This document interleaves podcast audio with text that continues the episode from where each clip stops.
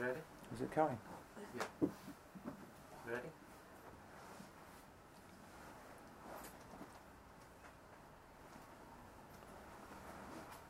Bismillah ar-Rahman ar-Rahim, alhamdulillahi rabbil alameen, Allahumma salli wa sallim, wa barak ala nabina Muhammad, wa ala alihi wa ashabihi ajma'in, Allahumma la sahla illa ma ja'altahu sahla, wa anta taj'alul hazna idha shi'ta sahla, Allahumma a'inna ala dhikrika wa shukrika wa husna ibadatika ya rabbal karim.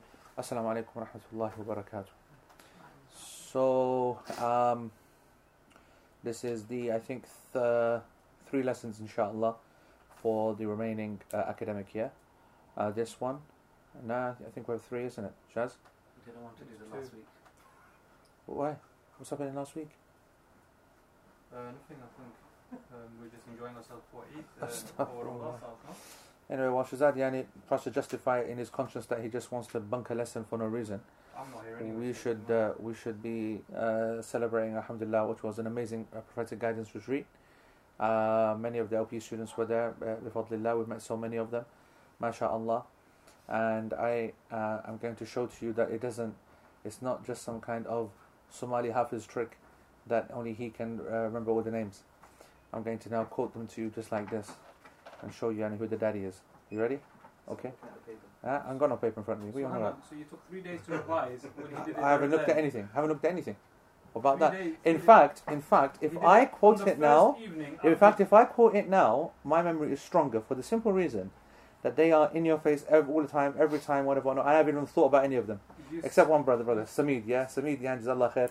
You know, he stayed over, Samid from Geneva. Yeah, I met him. Yeah, so Samid hang around from Geneva. Just want to let you know that guy from Geneva came down, top man, and he's going to be our nuclear physicist, yani, to take over the world.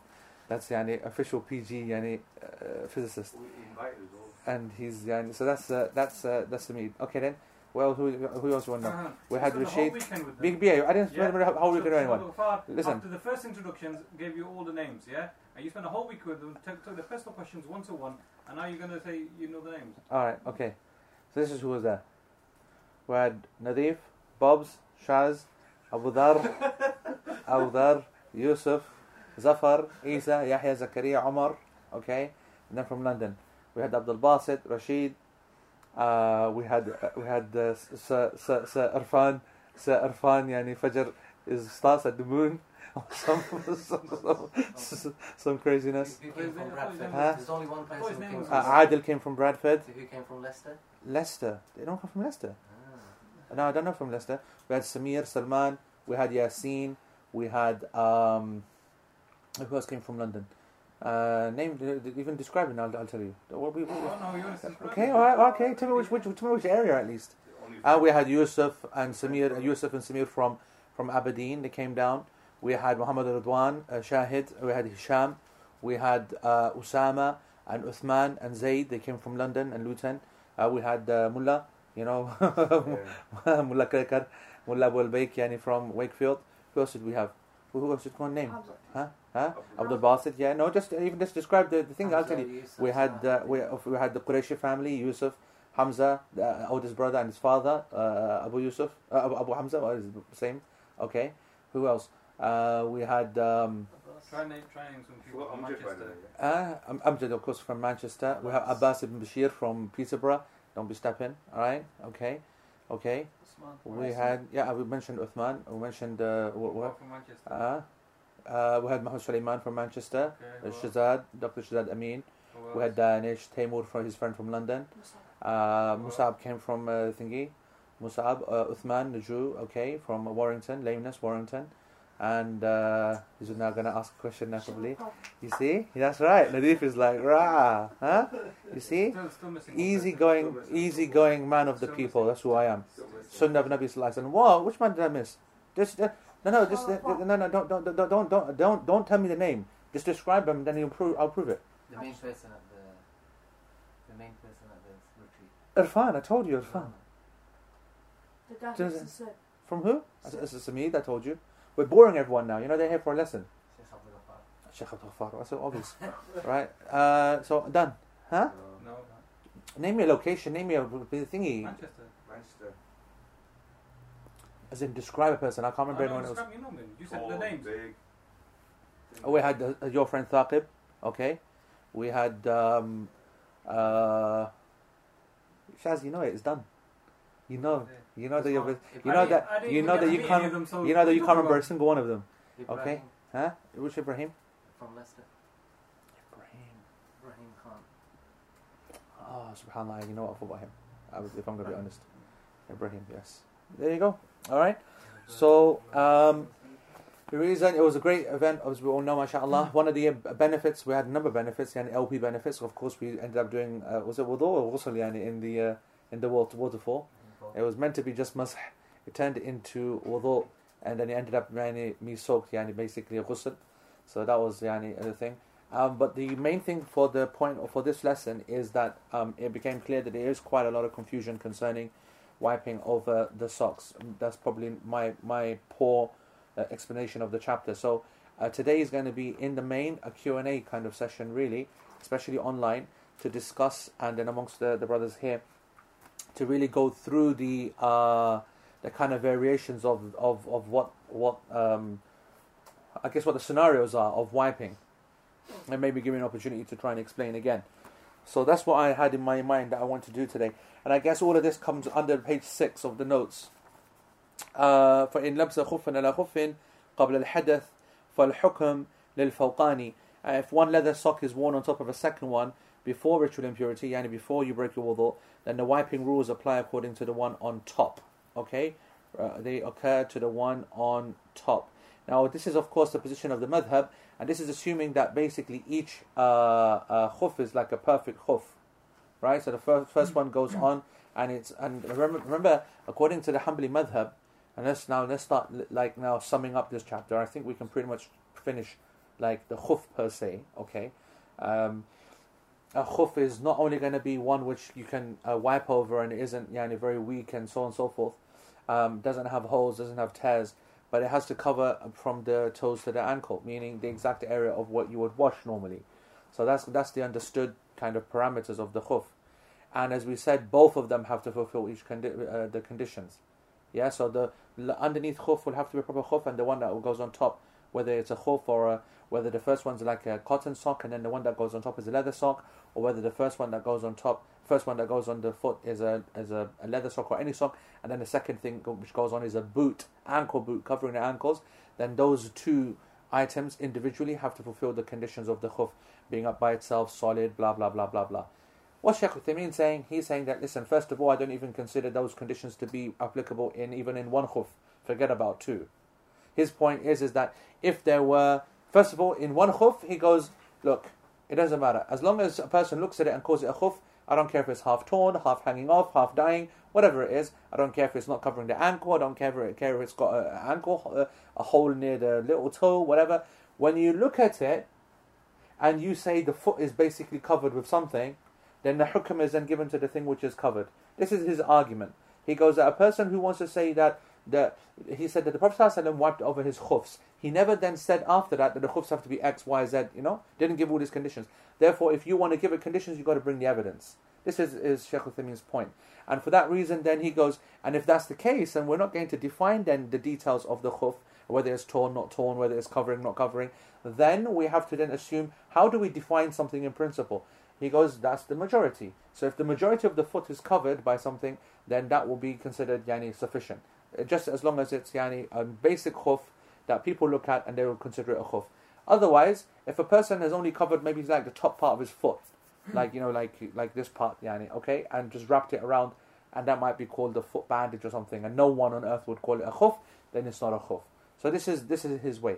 He then follows on from that and he says, look, if you've got two of these put together, two different garments, two different socks or something on the foot, which as a whole cover the foot, then that's even more it's even more okay. You don't need to worry about the individual nature as long as it's done. Now obviously the benefit of this is that it fits in nicely with a number of narrations from the companions, and even, to be honest, the hadith of the Prophet ﷺ, where he said that he wiped over his khuf and his na'al.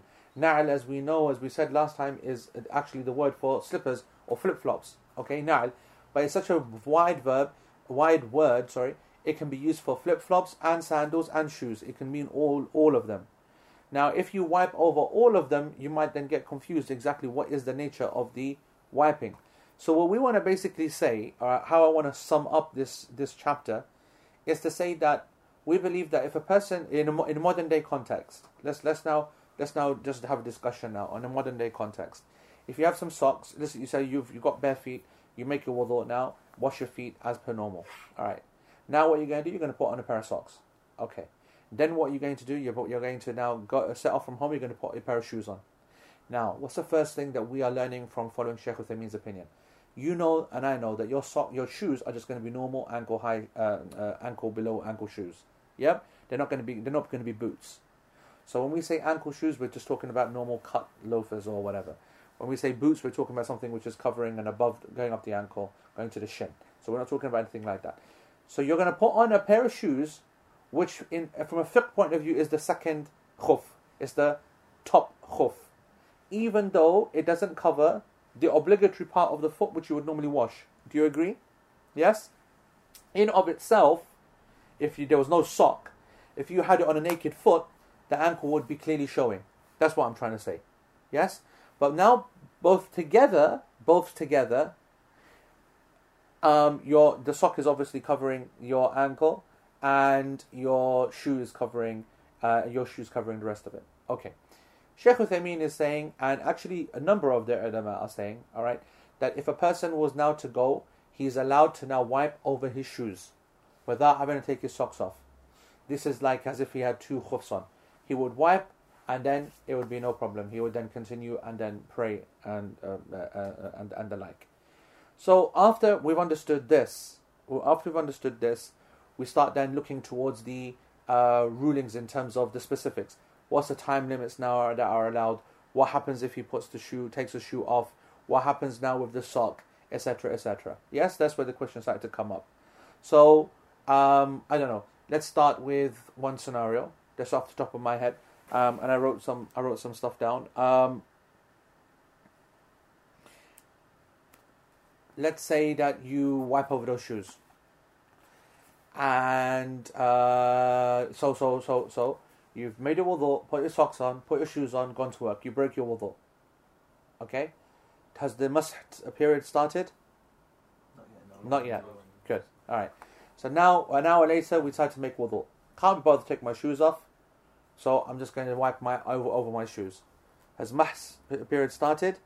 24-hour period started right now. Then, a bit later, let's say then I carry on. In fact, I even pray in my shoes. Okay? In fact, no, let's make it more realistic. Let's say you take the shoes off and you pray your dhuhr prayer at work, okay? And then you put your shoes back on again. And then you go back home. It's now asr time at home, or in the summertime, and you break your wudu. And now we need to make wudu. If you're at home now, okay, and you're inside the house and you make wudu, the next ruling is what has to happen now when you're making wudu? Or what can happen if you're making wudu? You've taken your shoes off because you're in a packed home and you're going inside. Yeah? You can make mas'h over your socks. You can make mas'h over your socks? Yeah. Okay, what do you think about that? You put it on whilst you were in a state of wudu. You put on your socks in a state of wudu. You've still got a time period as well. You've still got the time period which started with the wiping on the first shoes, okay. And you've not removed your socks either. And you've not removed your actual socks either. In the commentary, okay, on page 258, Sheikh Uthaymeen dedicates an entire page to this entire discussion. Okay, the concept of what is the nature of wiping on on two different layers as such, an upper and a lower layer.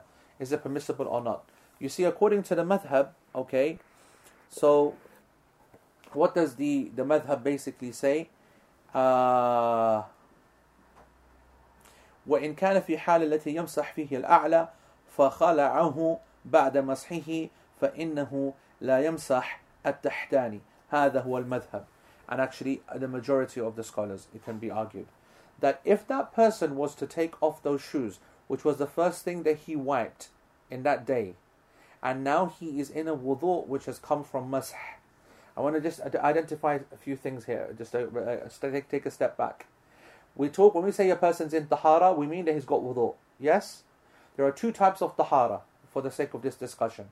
Tahara which has been obtained by water When you say that, you feel full tahara. Yeah, it's the one you did right in the early morning where you washed your feet and everything. That's a full tahara.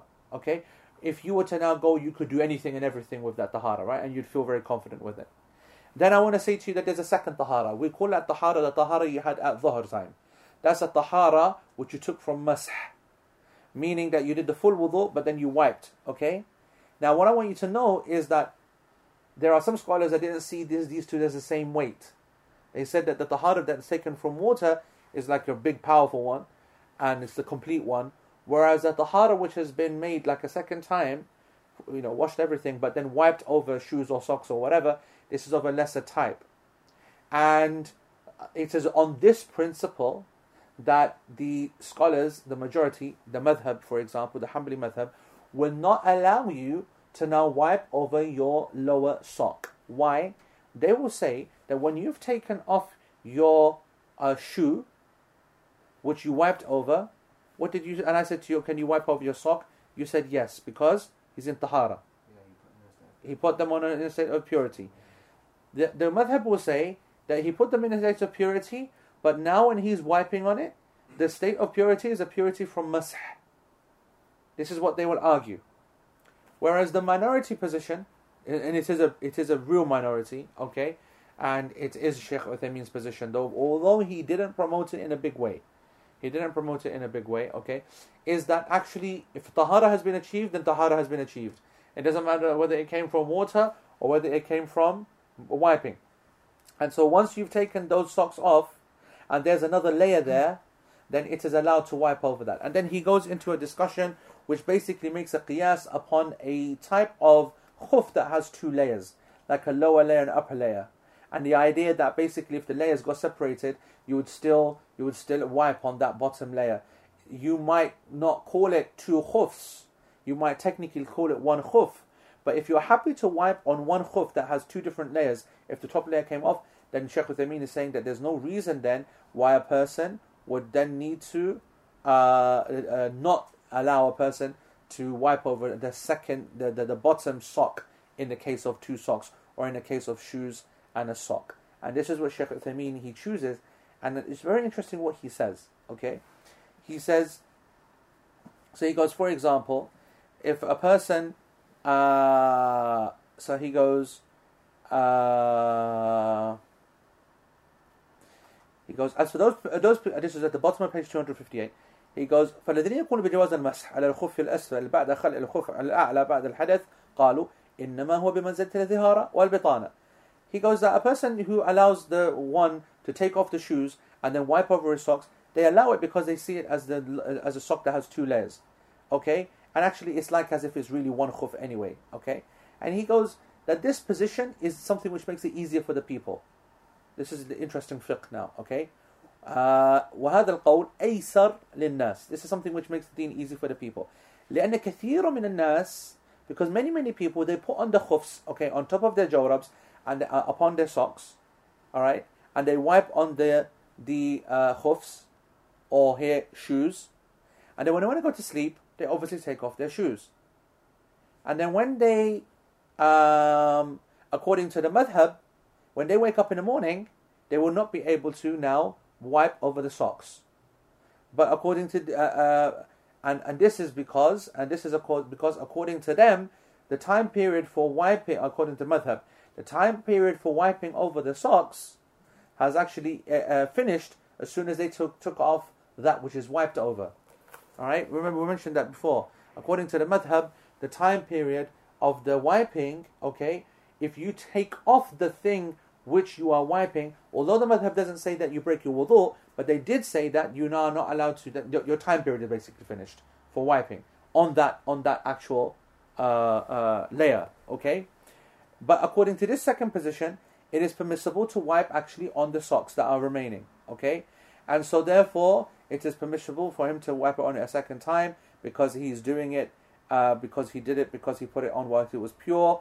And there's no doubt, وَلَا شَكَّ أَنَّ هَذَا أَيْسَرُ لِلنَّاسِ وَالْفَتْوَى بِهِ حَسَنَةً. He goes, there's no doubt this is something which is easier upon the people, and if someone gives fatwa for this, yani for the people, then this is a good thing. وَلَا سِيِّمَا إِذَا كَانَ قَدْ صَدَرَ مِنَ الْمُسْتَفْتِي مَا قَبْلَ ذَلِكَ فَيُفْتَى بِمَا هُوَ أَحْوَطُ. And he goes, especially if some scholars have given the fatwa to allow this, then that's something which is permissible. So that's just one of the variations of this, that a person could do that. Yes, so let's now start looking at the various thingy. Yes, go on. Is there not hadith of Ali when he made mas'h of his sandals and took them off and then prayed? Yep, yep. But if Sayyidina Ali, when he wiped... Actually, Sayyidina Ali radiallahu anh is very interesting in this category, in the whole mas'h, because he actually narrates many hadith on mas'h and after the death of the Prophet ﷺ, because some people argued that they were abrogated and this and that. And so many of the ahadith of Ali, and one important one's going to come up a little bit later. No, in fact, it's going to come up today. You'll find that actually, not just Sayyidina Ali, but even the Prophet ﷺ wiped over a surface on top of what was khufs, like the na'al. And as you said, likewise, took them off afterwards, which and didn't make wudu. But these are different things, all showing different points. Remember that we said there's an argument out there. Some scholars said that if you take off your khufs, it breaks wudu. Okay? And we said there's nothing in the Kitab or Sunnah that shows any evidence for that whatsoever. And that was a very strong and clear position of Sheikh al-Islam ibn Taymiyyah.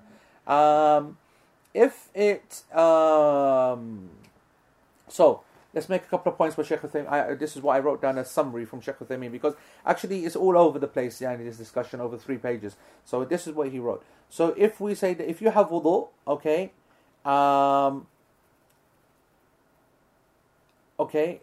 this is another position of Sheikh Uthaymeen. And this is a minority position, hardcore minority position, okay? And this is one that we discussed on the LP retreat as well. A person, he makes full wudu. He then puts on his socks. He then takes off the socks and then puts them back on again, like after a couple of hours. What do you think? He's still in wudu. Hasn't broken his wudu. Huh? Throughout the whole process. Throughout the entire process. So he's made wudu, put his socks on, kept his wudu, and then he takes his socks off, doesn't break wudu, then he puts his socks back on, and then later he does break wudu. Can he wipe over those socks? I think quite a few people. The whole point was that when he put his socks on, he was in wudu. So even if he took them off, put them back on again, when he puts them on the second time, he's still in wudu, so yes, he can wipe. Okay, so this is one argument, right? That actually the wudu is still there, so why does it matter whether the socks come off on or not? Shazad, what you saying? I think some of the people said no, you can't.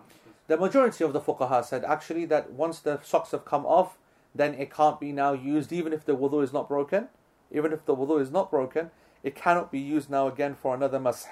They'll give the concession, the majority, because as I said before, the minority, there's a vocal minority, that said, well, actually, as soon as the socks have come off, the wudu is broken. Yep.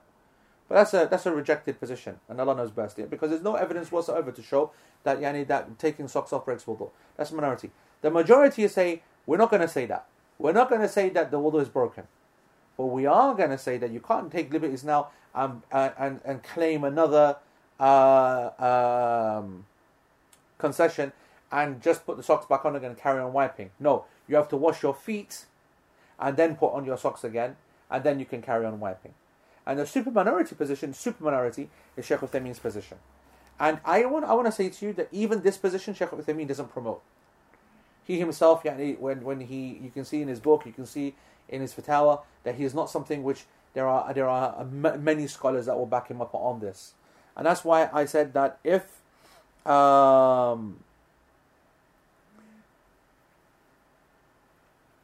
and one of the things that he said for this goes back to that point that we said, that if a person has let's now look at another scenario, okay, another version of this. If you have the shoes, okay, you wipe on your shoes, you've got socks and shoes. You've done wudu, wash your feet, put your socks on, put your shoes on, gone to work. You've wiped on your shoes. Now you take your shoes off. You pray, and then you put your shoes back on again. And now then you go and then you break your wudu again for asr, but you're still at work. Okay? And now you want to make wudu. Where do you wipe? So you've got to take the shoes off. That's what you're saying. Why? Because he's to remove the shoes which had the mas'h on, they've been removed. The shoes that he did the mas'h on were removed, okay. And so now he can either make mas'h over his socks only, or he washes his feet and puts socks and shoes on, and then he can make mas'h over his socks and shoes. The way Sheikh Uthaymeen has been saying, it will probably be that it's okay to wipe over the shoes. Okay. Possibly, because he put the shoes back on in a state of wudu, correct? Yep. Yeah. And then he's broke his wudu. He put the shoes back on again in a state of wudu? No, hold on. Okay. So he's made mas'h. He's made mas'h. The shoes off. He's made mas'h on the shoes. Yeah. He's now taken the shoes off. Prayed.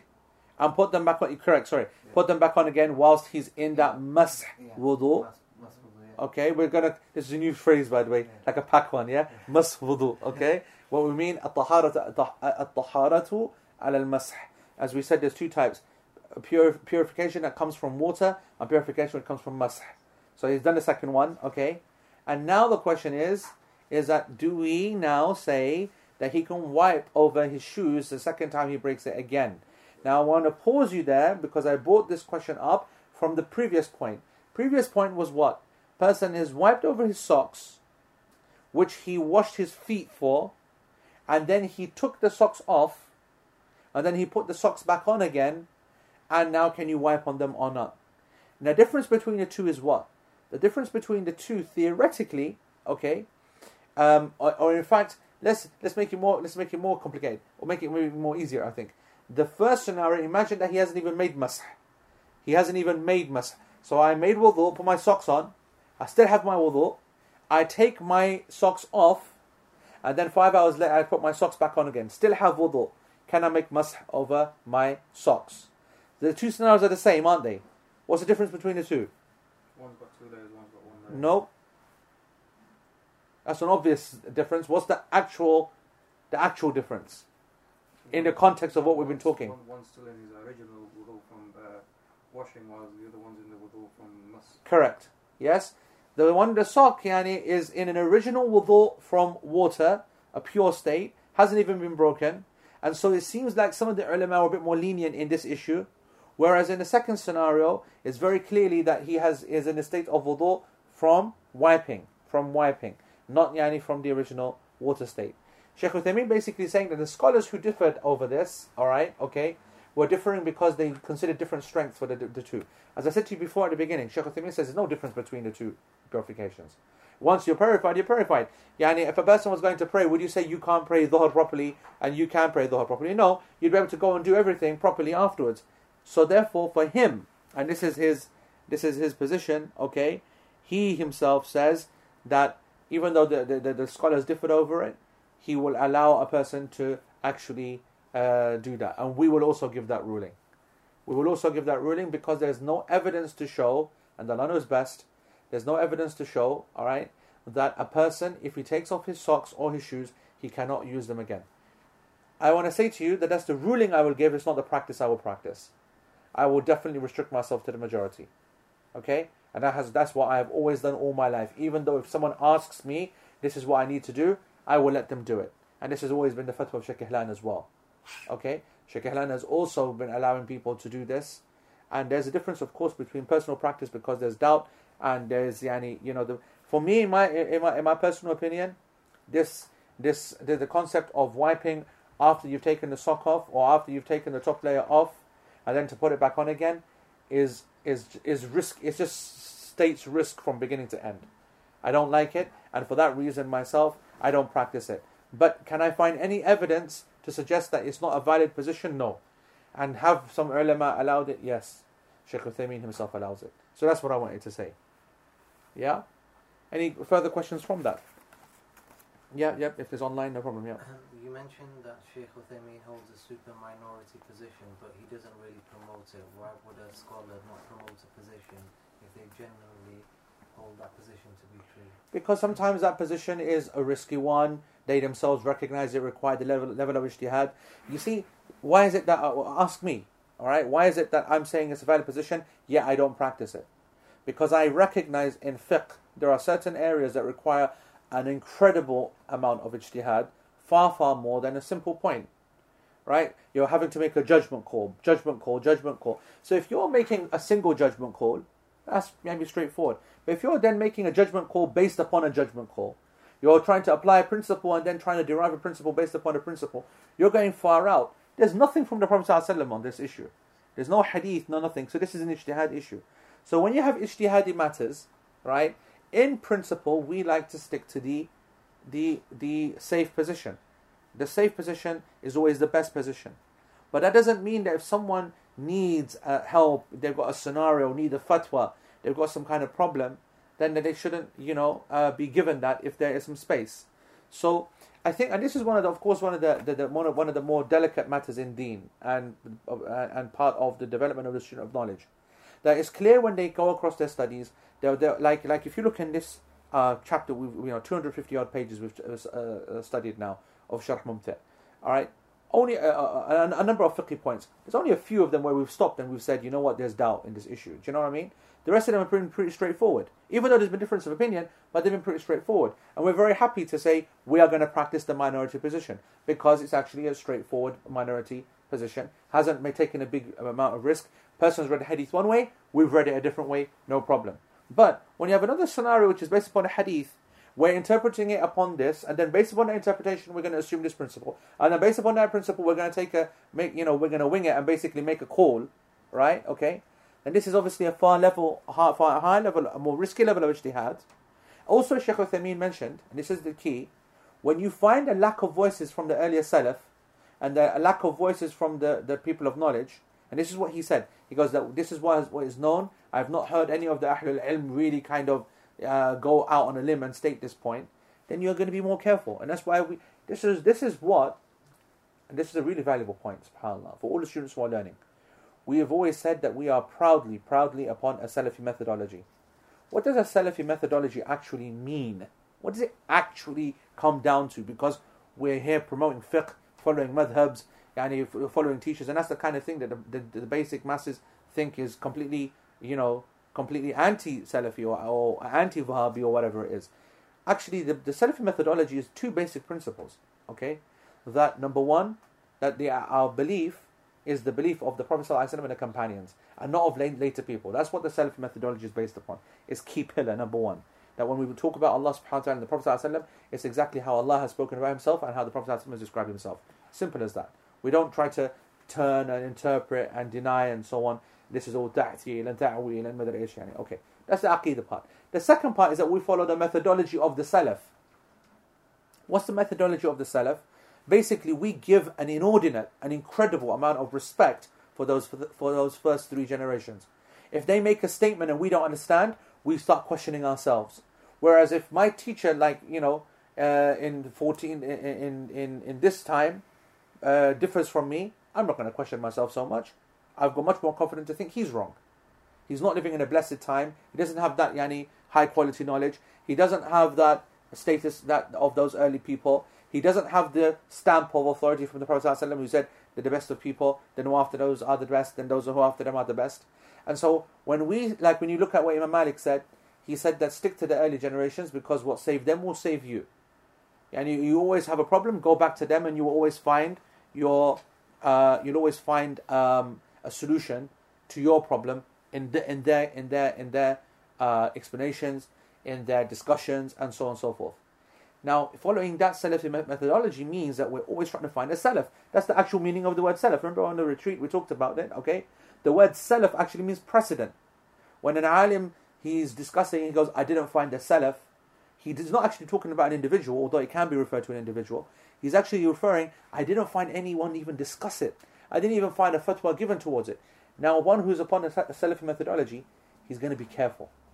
He might believe it himself, but he might say, man, if no one from that amazing generation had something to put forward, then I'm going to be a little bit careful. So this is one of the aspects of the second pillar of the Salafi methodology. So to explain to the brother or to the sister, the point is that we can believe something, a minority position, especially when it's a risky one, all right?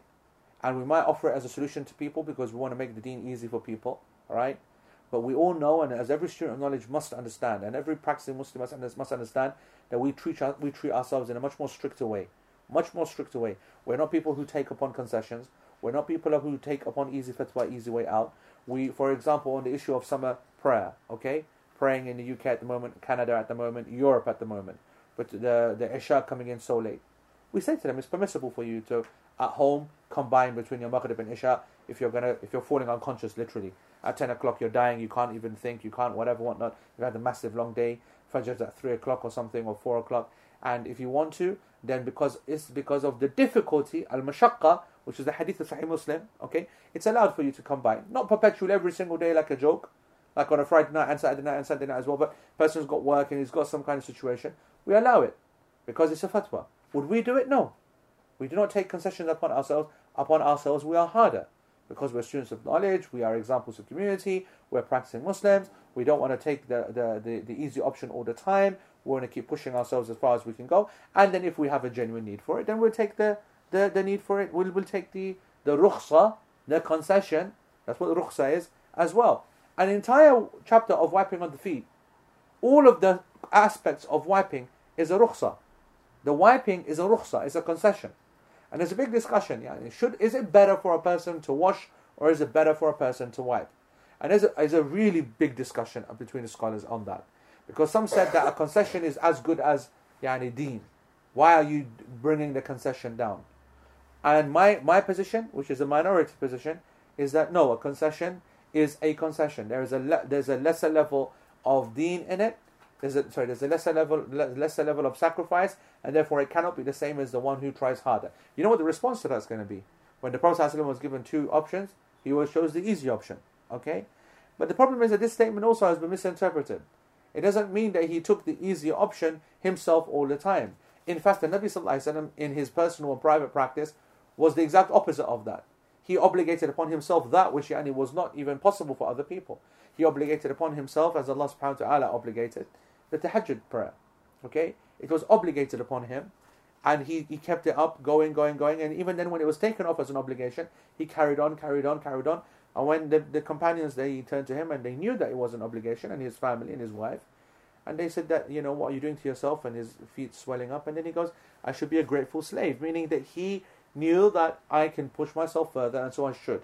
So there's got to be that attitude there amongst the students of knowledge, that to be able to have a position, believe something, but practice something else, just for the safety, just for the sake of. And a lot of times, maybe there's a financial kind of thing involved. Like the classic one is the issue of paying God. People are going to start asking about that now because zakah is coming in Ramadan, and people are going to need to revisit the chapter of zakah again. The only time people do, which is in Ramadan, they will ask, do I have to pay zakah on gold?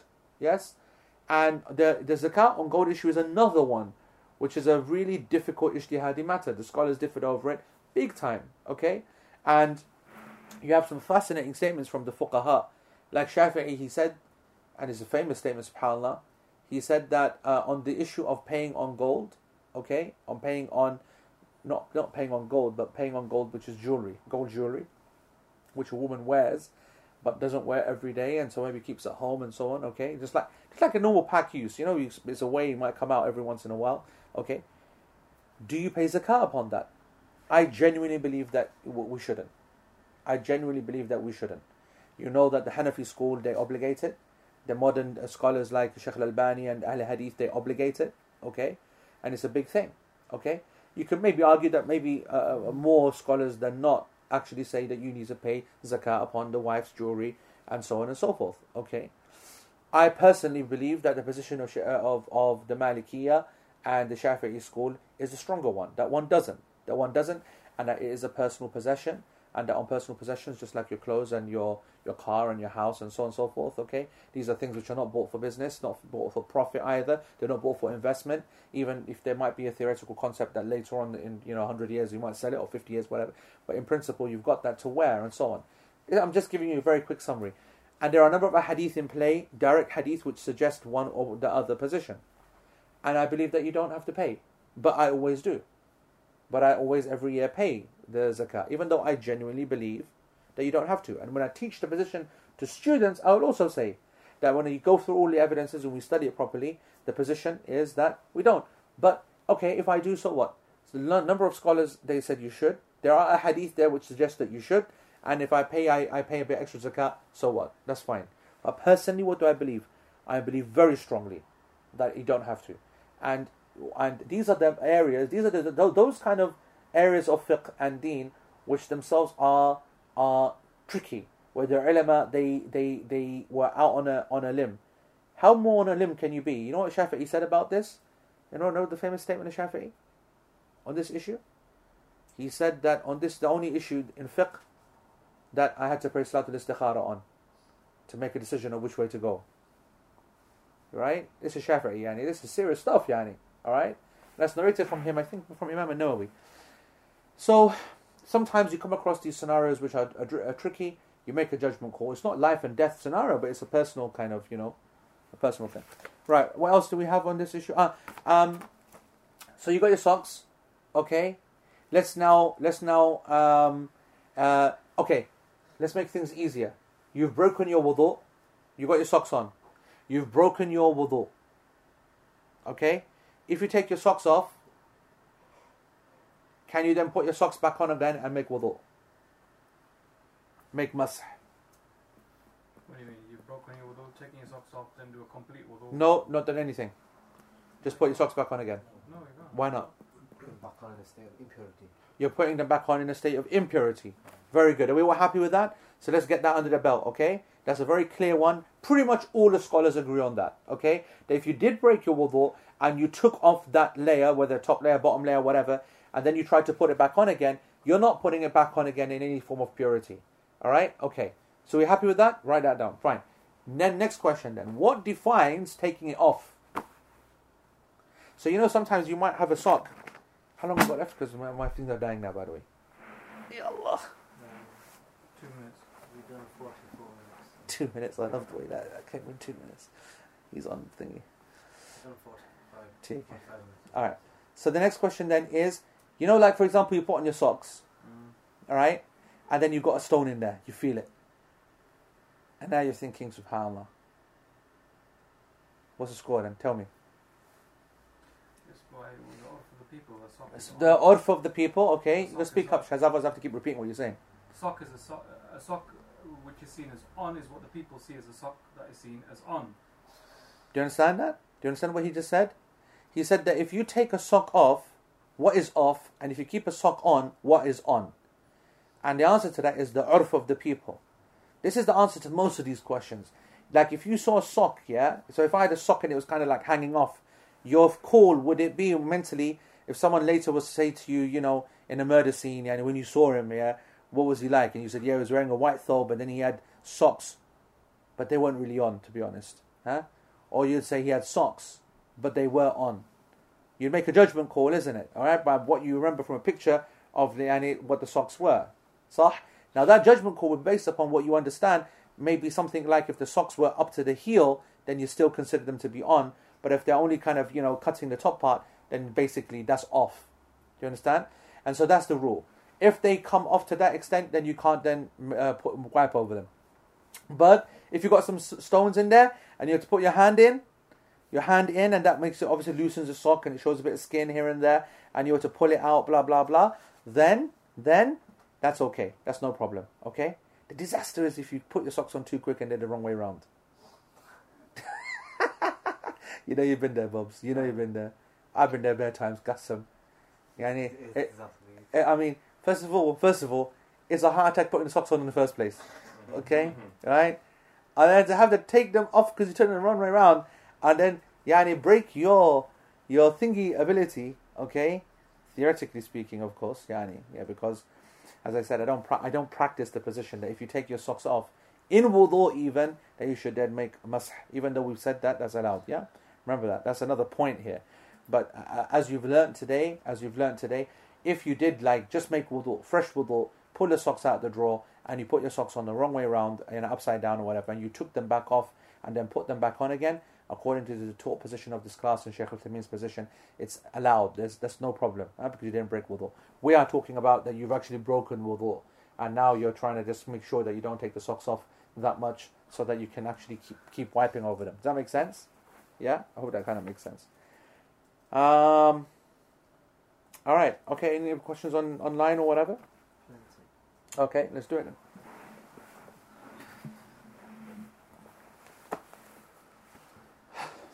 Is it still in thingy? Is it, yeah. Yeah. Okay, you go on. Yeah. Regarding the gold, in South Indian culture, everyone gives the bride gold, lots of gold, in which they keep as an investment for the future, not as a personal possession. Would you say your opinion applies to this situation as well? Okay, so number one, number one, I don't want to obviously get into that because we're going off the topic big time. But I will answer just a question because I'm an idiot to mention it and open up that chapter, okay? Any gold which is taken and kept for investment has to have zakah paid upon it, no doubt about that. If a person very clearly receives all this kind of gold, you know, huge amounts of gold, and knows that, you know what, I don't care about that, I'm only wearing this, you know, this set of bangles, and the rest of it is, you know, going into the bank or something, I'm going to make it grow or something like that, full zakah applicable. That's the most zakah, anything on the planet, to be honest, okay? What we're talking about is when a person gets a couple of sets, and that's their sets. Standard, normal women kind of situation, not this kind of scenario, because I think this is an exception. Exception or not? Don't try and blag it, Bobs. Exception, Shaz? Shaz is a gold master, mashallah. Buys his wife so much gold, mashallah. Looks after her really well. Mashallah, mashallah, mashallah. Look, I mistreat my wife. Exactly. Shaz, why are you trying to say no, not at all? Are you trying to show that not at all is better? My mother says always that this is what is for her investment and for her protection. As in, the gold is given. So when she's looking for her daughters to give the gold, this is for their security for the future. So that's interesting. That's interesting. We have this idea that basically sometimes the gold is given with a clear intention to be an investment or to be sold on. It does come back down to that, of course. And I just want you to know that, of course, that's the ruling in zakah with other properties as well. When you have properties, rental properties, and you have the intention of holding onto it for actual selling, definite, or you're going to sell it immediately, then we then take zakah upon the entire value. Whereas if you have a property where you're happy just to take rental from it, and you're not going to sell it on immediately and so on, and there's no immediate plan, then you don't have to pay zakah upon them. Okay, and the same ruling applies to the gold. Yeah.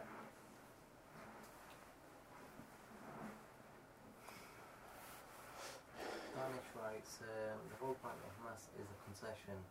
Therefore, if you wipe over your shoes and then take them off, surely you didn't need that concession to start off with. So it makes sense that it is not permissible to wipe over your shoes when you take them off once. Is that a valid evidence, logic for the impermissibility of this act? It's a valid thought process for why I don't do it. What Danish just said there is a valid thought process for why I do not wipe over a second pair if I've taken them off, even if I've not broken wudu. Like I just said, I believe it's permissible. It's a tall position of the class. Sheikh Uthaymeen allows it. Sheikh Ehlan gives fatwa for it, happy as Larry, okay? He's big time and always giving fatwas like that, okay? But the point is that I agree as well. You're kind of like flapping around. The idea, even when I used to have discussions with Sheikh Ehlan on this issue, I can easily catch him out, because he would say, because Sheikh Ehlan is a very usuli kind of guy, all right, very usuli kind of guy. He always goes back to principles very, very quickly. I remember reading a feedback of myself recently of a class, and that's why it's so important to have feedback and to open it up. And I have a big mashallah feedback from people. I don't know if that's a good thing or a bad thing, yeah? People are eager to write back, but one of the really useful feedbacks that I wrote is that he spends too much time on the principles and doesn't therefore communicate the details, okay? And I thought about that, and I thought it was a very accurate representation, and I know exactly who I got that from, and that's Sheikh Ehlan as well. Another person who's very big on principles and is happy to sacrifice the details for it. Now, the reality, of course, is that why I've chosen this is I think that ultimately the details are irrelevant. You live life on principle, you'll be able to get yourself through most of everything. All right, that's the reason why I'm more biased towards that kind of approach. That's our school, okay? So anyway, so when you start to discuss this in a detailed way, I remember once Sheikh Ehlan discussing this, and he said that, listen, it's simple. Anything which is difficult for you to be taking on and off on your feet, and all of its variations, you're allowed to make mas'h over it. Now that's the kind of statement that he thinks is actually going to defend his position of allowing you to wipe over the shoe and whatnot. Actually, what Danish just said there is the exact response to that.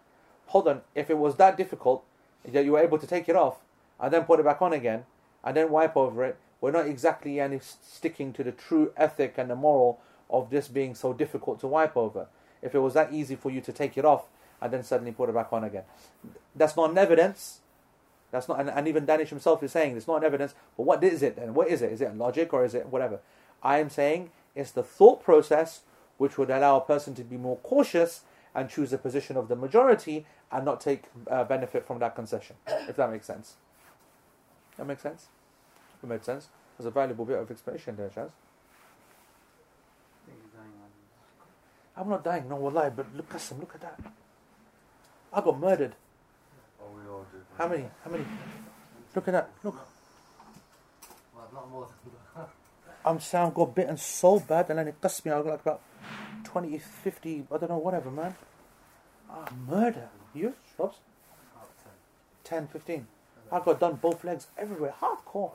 Sweet, sweet blood, yara. Sweet blood. They know which blood's got the hug and does, innit? The ones that got the most meat in it.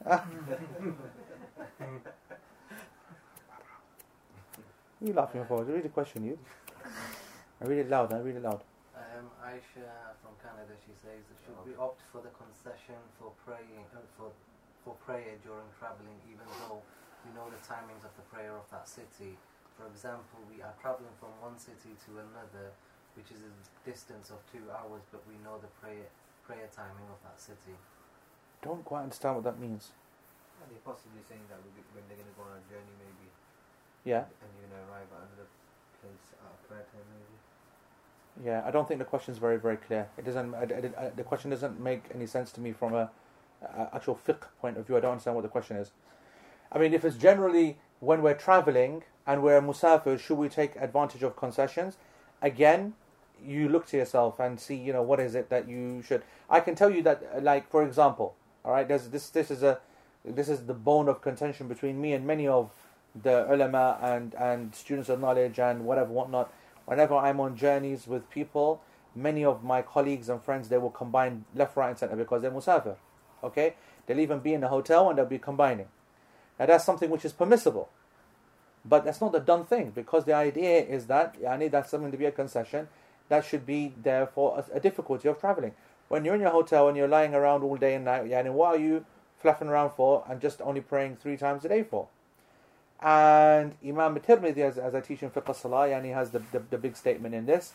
And he said that it's the consensus of the people of knowledge, Ahlul Ilm, that one does not combine the prayer except whilst in the state of travelling, in the process of travelling, meaning on the road, meaning like when you arrive at an area. But once you're a traveller but stationary, then you shouldn't. He's not saying it's haram.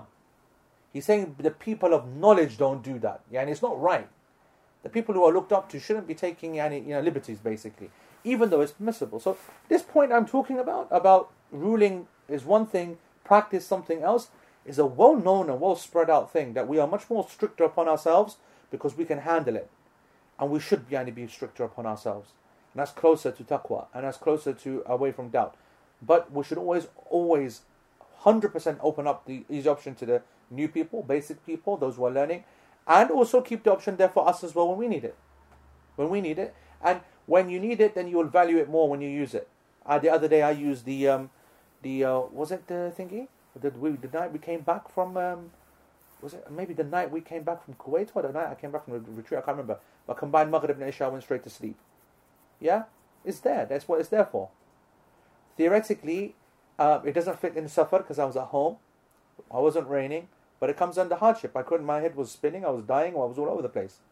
So it's there. You use it when you need to. But in principle, you know? Yeah. Aisha, she says, if we made masks on socks, then put shoes on, can we wipe the shoes now, or must we take off the shoes and wipe the socks to make the wudu? Say it again. If we made mas'h upon socks. We made mas'h upon the socks. Then we put shoes on. Now we put the shoes on. Can we wipe the shoes now, or... Now we break wudu again. It doesn't mention that. But can we wipe the shoes now, or must we take off the shoes and wipe the socks to make wudu? Right. So obviously I think she's talking about another wudu, right? Because if she's wiped the socks already, that means that she's started the process in action, yes? She's wiped the socks already, okay? And now the time, 24-hour period is now ticking. Then she puts on her shoes. Well, actually, she can do what she wants now. She prays. Now she breaks her wudu. Now the question is, can she now wipe on the shoes or does she have to wipe on the socks? What's the answer? Wipe on the socks. Why? She put the shoes on in state of purity. She can wipe over the shoes. According to? Okay, correct. This is the point that we're studying. We're saying that Sheikh Uthaymeen, in answer to Aisha's question, will say that it is allowed for her now, in her second wudu now, to wipe over the shoes. Why? Because she put on the shoes in a state of purity. Right, it wasn't a purity from water, it was a purity from mas'h, the lower level, but it's still purity. Therefore, she can wipe over the shoes. What about a time period? لِلْتَحْتَانِ, okay? فَالْحُكْمْ لِلْتَحْتَانِ. The ruling starts though and applies according to the bottom pair. So the time period is now based upon that. It's not that you can wipe on the top pair and start blagging that my 24-hour period starts now. It's in play from the first time you wiped on the socks underneath. Yeah. Final question by Sister Dina. What about the state Malaysia, mashallah, you see? I know my students, brother. Top students, best students, better than all of you put together, you bunch of packs. Alhamdulillah. Yes. What about the statement of Sayyidina Ali that you mentioned that he took off his na'al after making mass and prayed? Would it be still personal? Would it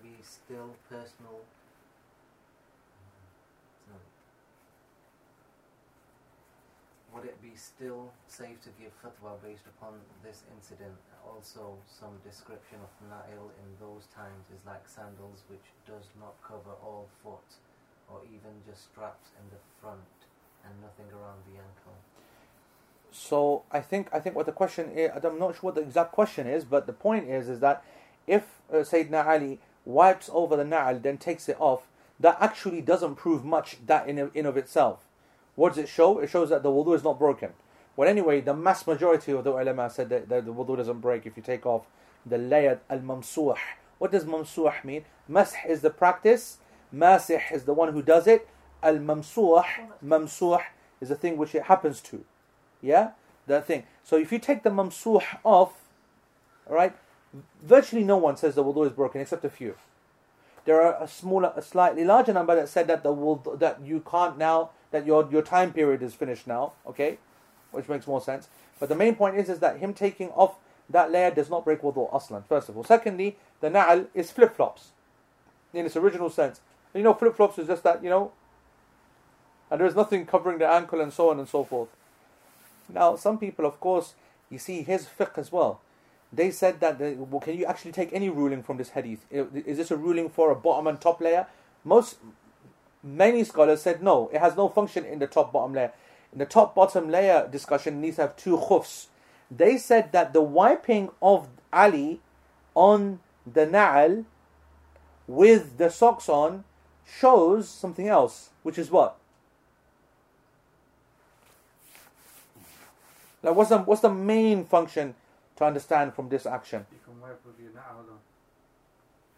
Okay, which is saying what basically? Effectively, just wiping over the socks. Correct. Because of such lack of foot coverage that it's got. Correct. It's basically saying that when you're wiping, you don't have to go every single part of the, you know, the top and the bottom, which is going to come next week. Is basically a wiping. And if we know that, yani, you know, that there's straps that were obviously going to block what's underneath. Remember I talked about the issue of the ring? That it's permissible to wipe over some na'al even though there's straps and it's seen as the sock has been wiped. Just like we know that the Prophet ﷺ would make wudu and we've got no evidence that he took off the ring. And there's no doubt that at some time, even with doing this, there's going to be some dry part underneath the ring. Which shows that in the scheme of things, a small little area which doesn't get wiped is okay, same with the head, etc. And we also said that the wiping is less rigorous or rigid, whatever, than the washing as well. Yeah? Eyes closed and nodding heads. Warming in here. Just one question in regards to combining. Sister Lisa says, in regards to combining prayer, sometimes due to excessive tiredness, looking after baby, I feel so exhausted that I fall asleep after Maghrib. Yeah, Lisa should be praying Maghrib and Isha together. Better than waking up at 3 o'clock in the morning, 2 o'clock in the morning, etc., etc. I don't know what's going on, blah blah blah. Not sure if you're going to wake up. And this is a legitimate use of the fatwa, or legitimate use of the concession. Hadith of Ibn Abbas. It is permissible. Try not to do it every night. On odd occasion when there's true tiredness, then do it. And we call it upon that. Jazakumullahu khairah. Any things? Any points? Anything? Last lesson next week. No. We're gonna have two lessons. Don't listen to Shazada. Okay, guys. Subhanakallahumma bihamdik. Shadu la ilaha illa anta astaghfiruka wa atubu ilaik. Wassalamu alaikum wa rahmatullahi wa barakatuh.